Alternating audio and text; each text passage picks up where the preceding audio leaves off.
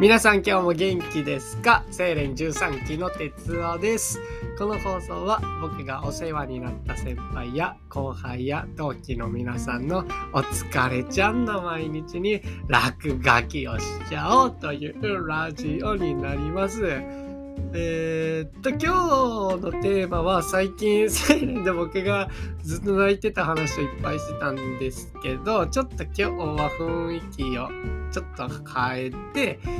テーマドイツ留学の面談結果と僕の気持ちです。えー、っと僕あのちょっと前のラジオでも言ったんですけど、ドイツ留学の面談を受けるっていう風に言ってて、で何日だったかな、ふつかまえぐらいにその面談をやって、その結果ですね、そのお話をしようと思います。ついでに最後にその僕の気持ちも言っときます。えっとそもそもなんですけど、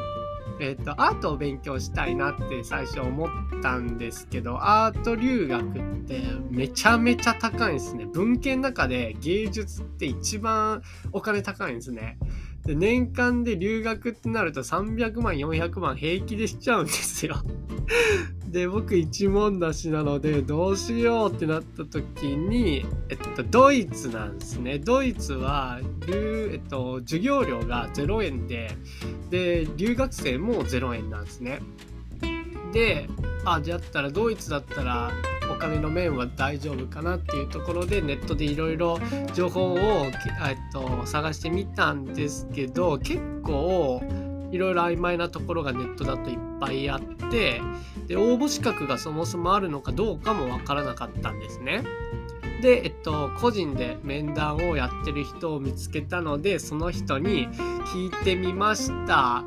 えー、と詳しくはちょっと前のラジオ、ドイツ美大留学って何ですのっていうところでいろいろあの喋ってるんで、そっち聞いてない人はぜひ聞いてください。めっちゃ広告挟んじゃう。でえっ、ー、と個人面談やりました。いちじかんはんきゅうせんえんだったんですけど、にじかんはんぐらい、にじかんはん以上ですね、めちゃめちゃ話しちゃってめっちゃ盛り上がっちゃいました。でその結論先に言っちゃうと、僕応募資格あります。僕応募資格ありますでもその大学にはその卒業しないんですけど、入学はしてたんで、えっと、芸術学部に関してはそれで専攻学科選んでも オーケー とのここことでした。でえっと応募資格はあるんですけど、今からそのドイツ、えっと、芸術留学ですねの準備を始めたとしたら、最短で卒業までにななはちねんかかってしまうとのことです。えっとまずそもそも留学の前に、えっと、自分がどういうアートを作りたいのかっていうのを決めないといけないみたいです。そのどういうアートっていうのは、その絵画なのか、こう空間を使ったアートなのか、彫刻とかオブジェとかそういったものなのかみたいな、そういう自分のスタイルみたいな作りたいものをめちゃめちゃはっきりさせてから教授を決めて、その教授んめちゃめちゃその教授を決めて、その教授がいる大学を志願するって感じみたいです。だから大学の名前を選ぶっていうよりも、その教授アーティストを見つけて、そのアーティストが先生をやってる大学に、えっと、入学するって感じですね。で入学してから、そのあ自分何にしようかな、これがいいかな、これがいいかなとか、そういう時間とか、あとデッサンの時間とかそういうのは全然なくて、もう入学した瞬間からごろくねんかんずっとその教授の下でいろいろ授業が進んでいくみたいです。で日本の大学と全然違って、ドイツの大学は授業がめちゃめちゃ自由らしくて、そのアトリエをポンって渡されて、そのアトリエでも制作してもしなくても全部自分で自由にして オーケー みたいな感じらしいです。でたまに教授が定期的に来て、こう感想とかをもらえるよみたいな。で有名な教授とかだったら本当にもう半年にいっかいとかしか大学に来ないらしくて、その半年にいっかいに向けてずっと自分でアトリエで作るみたいな。でまあ、そういうとこもあるから、その大きい大学よりも小さい大学の方がより教授に見てもらえるよって感じらしいです。まあ、要はまとめると、えっと、半その入学までの流れとして半年からいちねんかんまずは自分のスタイルを探すと。でプラスでいちねんかんドイツ語の勉強はしないといけないよねって。僕今 エービー ドイツ語の エービーシー とかいちからじゅうとかそういうレベルで勉強してるんで、その辺をまあいちねんかんは入学のレベルに行くまでかかるよねっていう。で入学の時期はじゅうがつなんで、えっと、来年のじゅうがつはまあ間に合わないだろうってことで、えっと、早くてもにねんごに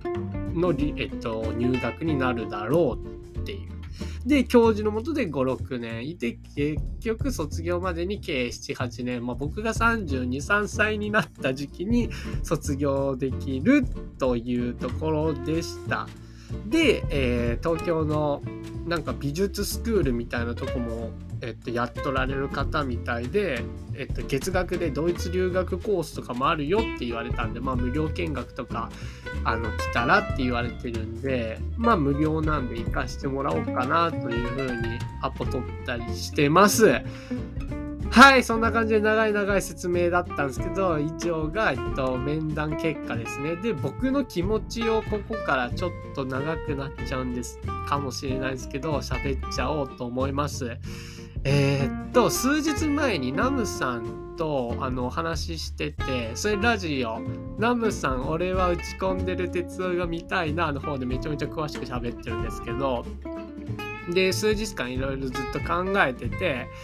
えー、海外っていう軸が自分にとってめちゃめちゃ絶対的なものだったんですね。だから海外で打ちけ、打ち込めるものを見つけるぜってこう意気込んで、えー、カナダに行ってこうアクティングスクールとかに入ろうとしたけど、結局アメリカのそういうとこには入れず帰国してドタバタ、まあ、YouTube とかもやったりもして、もうかれこれにねんはん経ってしまったんですね。で、えー、ナムさんと話してて、そのようやく僕はにねんはん走って走って血だらけになってようやくやっと気づけたんですけど、えー、海外っていうものと打ち込む対象っていうものをふたつ両立しなくてもいいんじゃないっていうところに、はい、やっとなんとなんか気づくことができました。うんと僕にとって海外っていうのはすごく居心地がいいとこなんですね。その日本にいる時のさらにもうひゃくばい、ひゃくばい嘘なんだ、じゅうばいぐらいのエネルギーを爆発できる場所なんですね。だから僕はここで挑戦するべきだっていうふうにずっと信じていたんですけど、えー、打ち込む対象っていうところになると、海外だろうが日本だろうが打ち込めるものは打ち込めるはずなんだな、はずじゃないっていうことをあのナムさんとお話ししてて自分で思いました。要は打ち込む対象を探してる時点、探してるんだったら海外縛りってナンセンスじゃねっていうところですね。はい、うまく伝わってるかな。えっとでもねでもなんかそういうことは本当に本当にもうようやく自分で気づくのが本当に遅くなっちゃったのが分かんないですけど、そういうふうに思いました。はい、海外の環境の軸っていうのと打ち込む対象の軸っていうのが、うん、やっぱそれって両立できちゃうんですね。あの海外っていう環境と打ち込むものっていうのは全然別物だから両立できちゃうんですけど、だから両立しようとか思っちゃったからこそずっと気づけなかったんだと思います。えー、今のドイツ留学に関しての自分への問いかけとするならば、えーと、アートに打ち込みたいんだったらななはちねんかけてドイツで学ぶ必要はあるのかって、本当にアートが打ち込む対象だったらドイツでななはちねんもかけて学ぶ必要あるのっていうところと、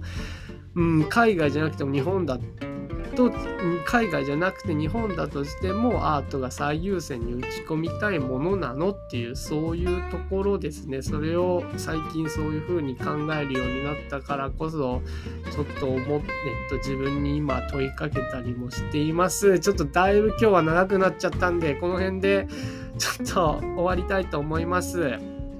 はい、ちょ僕のそうですね、いやもう本当に終わりますえっとお仕事本当あのそういうのを頑張っておられる皆さん本当に心から尊敬してます。今日も聞いてくださってありがとうございました。えー、テーマドイツ留学の面談結果と僕の気持ちでした。そしたらまた明日です。バイバーイ。